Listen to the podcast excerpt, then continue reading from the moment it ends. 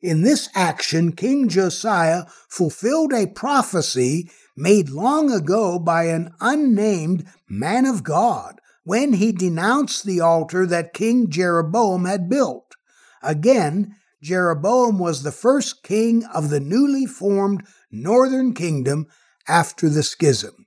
In that famous prophecy, Josiah was the king named to carry out this reform. The Bible is full of stories that we all know and love. But how well do we know them? The answer might surprise you. The Bible You Thought You Knew is going to dive deep into the exquisite details of the biblical stories that make them fascinating and transforming. In last week's podcast, we dealt with a king of Judah who is highly praised in the Bible, but nevertheless not popularly known. That is King Josiah, whose story is told in 2 Kings chapters 22 and 23 and 2 Chronicles chapters 34 and 35. This is the second of three installments on that king. In the first segment, we learned that when the king was 26, he was engaged in repairing the Jerusalem temple. During this refurbishing process, the high priest told the king's secretary, out of the blue, that he had found the Torah scroll, which, according to the Bible's current canonical arrangement, is the first 5 books. That scroll was essential to Israel's faith and life. As the Lord had explained long ago to Joshua, Israel's leader, in chapter 1 of the book of Joshua. Later, Joshua read the scroll to all Israel in chapter 8. Of Joshua, and then emphasized its importance in the last chapter of the same book, and that's in chapter 24. That was the last time the scroll was seen, let alone read, until the high priest found the document. When Josiah heard its contents as his secretary read, the king realized that Judah was not even close to complying with the agreement between the Lord and Israel. In fact, the scroll indicated that the people were under God's judgment.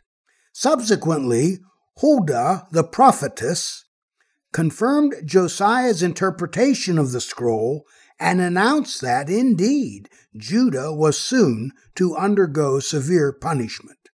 Josiah the king was to be spared from witnessing this devastation, but that would require his premature death. Keep in mind that this story features Judah because of Israel's schism following King Solomon's death. At that time, Israel had divided into 2 factions, a northern kingdom called Israel and a southern kingdom called Judah.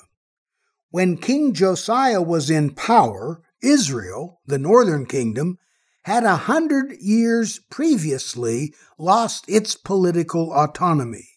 Consequently, Judah was optimistic about their future because they had survived, whereas Israel had lost their independence. That optimism was misplaced, however, as both the Torah scroll and Huldah the prophetess indicated. Judah was under the same judgment that led to Israel's misfortune.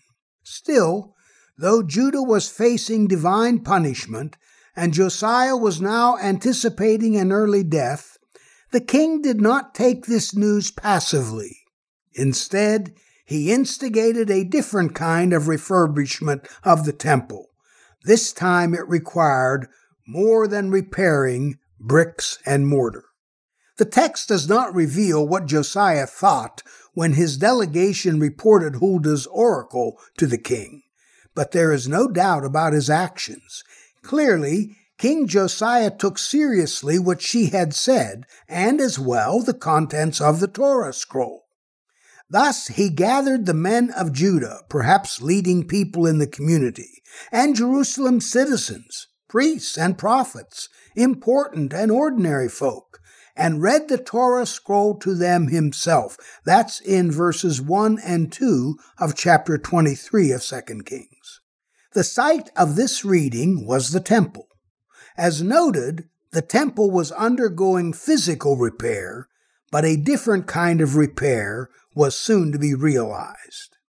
Interestingly, though Josiah issued commands for various people to carry out the reform of the temple, for example, the high priests, the priests of the second order, and the keepers of the temple threshold, the grammar used in this description makes it seem as though Josiah performed these reformative tasks all on his own. Josiah is the subject of numerous verbs in 17 verses throughout chapter 23. This syntactical strategy puts in bold relief that King Josiah was responsible for this thoroughgoing reform of the temple, its personnel, its practices, its rituals, and its liturgy. The Torah scroll and Huldah were catalysts, but Josiah was the one who took the initiative to implement the necessary changes. Josiah's reform involved at first subtraction.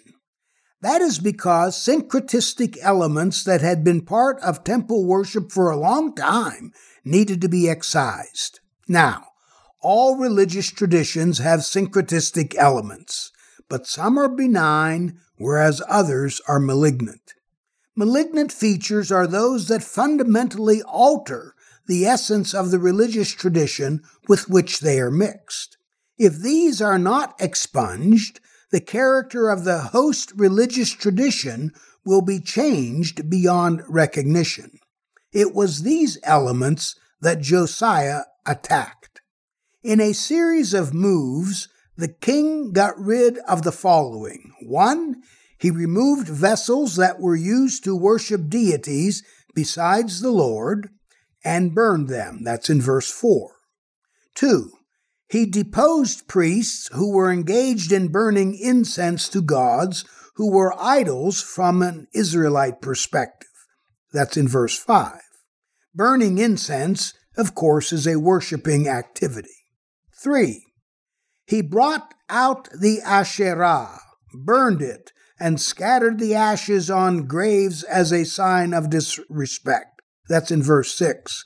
An Asherah is made out of wood and betokens idolatry.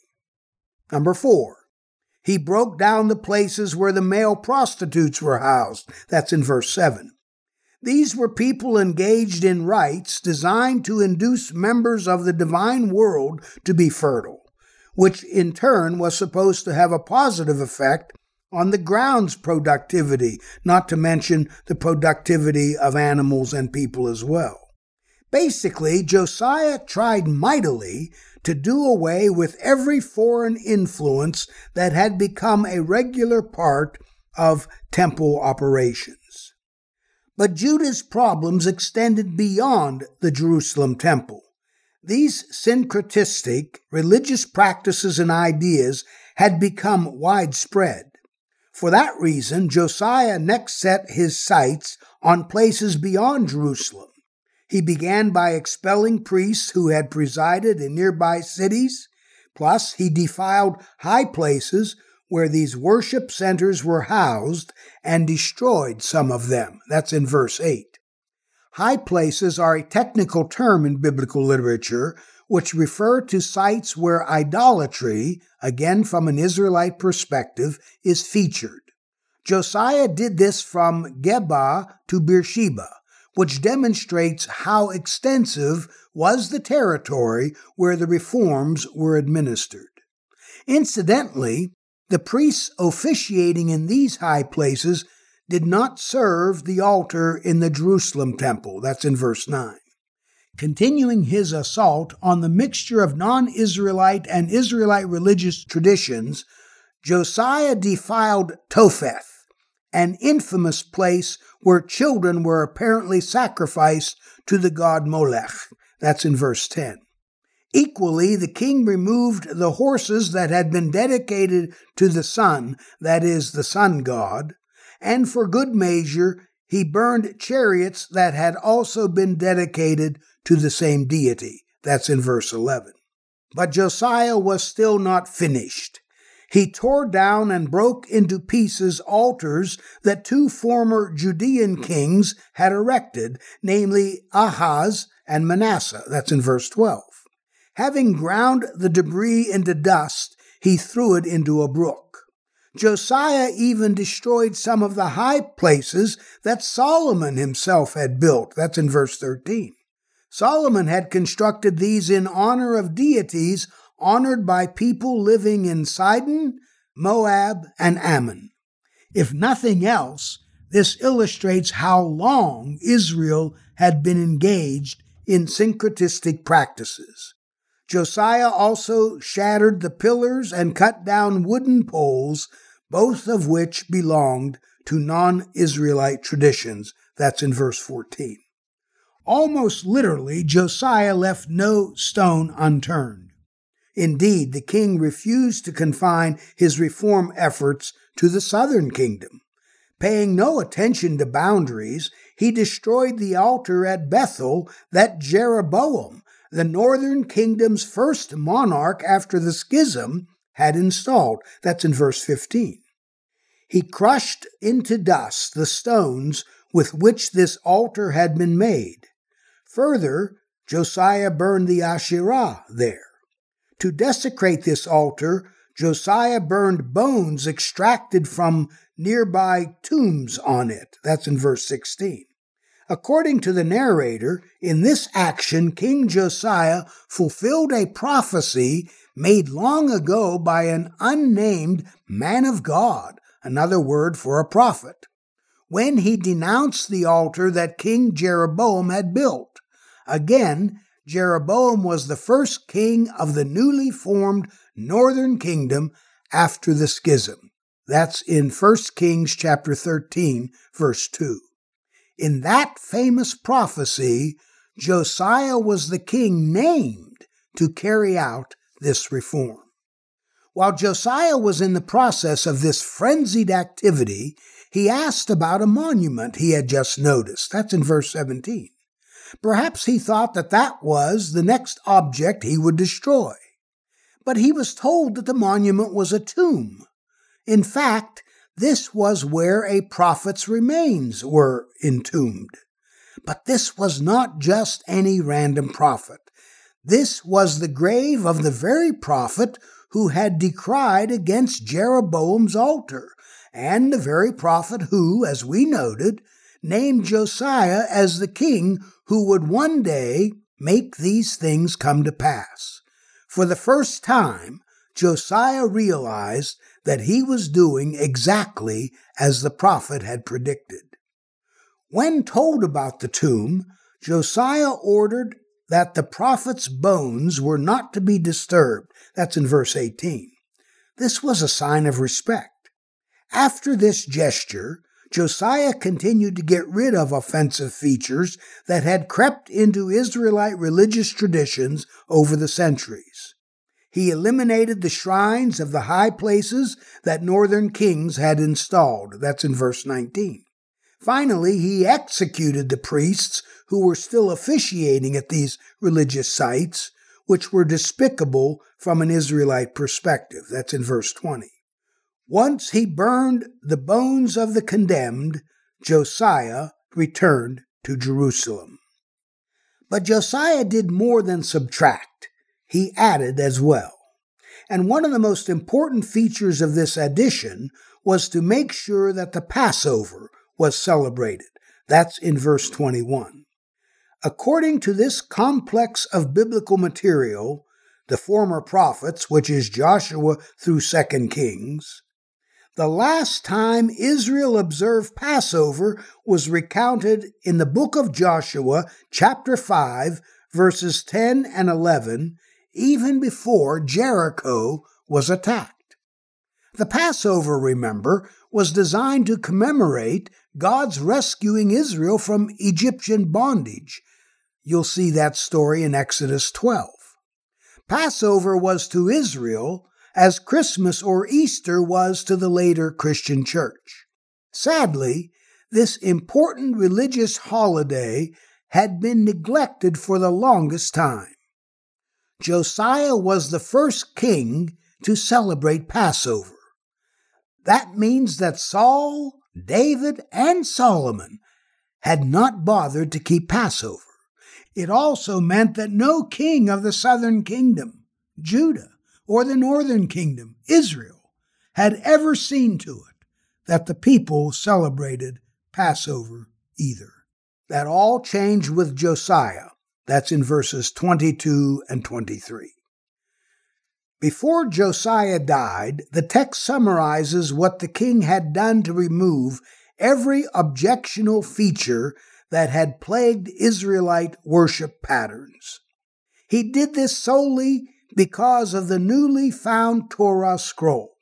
That's in verses 24 and 25. For his reformative actions, the narrator praises King Josiah as incomparable. Quote, "Before him there was no king like him, who turned to the Lord with all his heart, and with all his soul, and with all his might, according to all of Moses' Torah. Nor did any like him arise after him." End of quote. Once more the question arises, how did someone so highly praised by the biblical narrative somehow get forgotten in the public imagination, especially on the part of people who think they know the Bible well? Let me know if you have a satisfactory answer. But Josiah's story in 2 Kings is not yet over. The ending presents us with a dilemma. Why so? Well, first the narrator reminds us that Judah is under serious divine judgment, just as the Torah scroll and the prophetess Huldah had indicated. A previous Judean king, namely Manasseh, had been so incredibly evil that no subsequent king could persuade God to stay the judgment. That's in verse 26. Just as God had orchestrated events that led to Israel's loss of autonomy, the deity would now do the same to Judah. God will not even spare the temple, the very place of which God had proclaimed, "My name shall be there." No matter how much Josiah had done to reform Judah and the temple, for which he received the highest of accolades, God's judgment would not be canceled.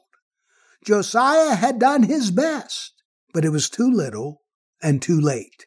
In the final analysis, Josiah's efforts were Herculean, but ultimately to no avail. Still, that is not the full extent of the dilemma. The narrator had let us know from the beginning of the story that Judah would be judged regardless. What Josiah did was praiseworthy, but it would not prevent God from punishing Judah. We learned that from the outset of the story. Josiah himself, though, was the center of this dilemma. Remember that Huldah had given Josiah high marks for his spiritual demeanor when he first heard the Torah scroll read. Because of his humble and penitent attitude, she promised that Josiah would not leave to see the disastrous events unfold. Instead, the Lord would gather the king to his fathers, a euphemistic way of speaking of death. While how Josiah would die is not specified, Huldah offered that Josiah would go to his grave b'shalom, or in peace. Perhaps that did not mean that Josiah would die relatively painlessly or in his sleep, but it certainly could not have been a description for how the king did in fact die. Pharaoh Necho, the current Egyptian king, had marched to meet the Assyrian king. The Egyptians and Assyrians were allies at the time. That's in verse 29. Josiah decided to meet Pharaoh in Megiddo, which is Israelite territory. The reason for this is not given. No altercation or diplomatic discussion is so much as mentioned. All we are told is that Pharaoh Necho murdered King Josiah when he saw him. Josiah appears to have been the only casualty in this encounter. Just like that, Josiah was killed and brought back to Jerusalem, where he was buried. That's in verse 30. In this light, what are we to make of Huldah's prophecy that Josiah would die in peace? The Hebrew word shalom has many nuances, but by no stretch could it ever suggest such a violent death. Josiah died b'milchama, in war, hardly not b'shalom, in peace. Why did Huldah make such a statement? Did she say this so that Josiah would not be overly anxious as he carried out his reforms? That scarcely seems likely, because at that point in the story, it is impossible to know that Josiah would undertake a reform project. Was she simply wrong? It would not be the first time a prophet misspoke, but she was spot on about the pending judgment, as the final chapters of 2 Kings demonstrate. Was this some kind of a cruel prophetic joke? It would be easier to accept that she was flat out wrong about the eventual manner of Josiah's death. Huldah's prophecy remains enigmatic. Now, it is possible that Josiah undercut Huldah's prophecy by his going to meet with the Pharaoh in the first place. We are not told what was on his mind. Was he seeking an alliance? If so, that would suggest that Josiah thought he could avoid divine judgment by making common cause with Egypt. Many other prophets warned about the folly of seeking such alliances as a way of avoiding God's judgment. Certainly, Josiah seems not to have had belligerent intentions. His servants brought him back to Jerusalem, not one word that he was accompanied by soldiers. Though the text is extremely cryptic, that is the only thing that makes any sense, other than that the prophetess was merely mistaken. Without resolving this tension, the biblical text allows to stand the contradiction between Huldah's prophecy and Josiah's violent death. In the final segment in the biblical story of Josiah, the one recounted in 2 Chronicles, we will see the king of Judah in a very different light indeed. At the end of this podcast, once again, I want to recommend that you go to my website, F-A-Spina.com, and I want to encourage you to register and leave me your email so that when we are ready to offer our mini courses in August or September, we will have a way to contact you. I want to thank you so very much for listening to The Bible You Thought You Knew. I have a question for you. Do you have a question or topic that you'd like me to cover on the podcast? If so, all you need to do is head over to Apple Podcasts and do two simple things. One, leave a rating and review telling me what you think of the podcast. Two, in that review, ask anything you want related to the Bible. That's all you have to do. Then, listen in to hear your question answered on a future episode. Join us next time on The Bible You Thought You Knew when we discuss Jesus' personal Bible. God bless.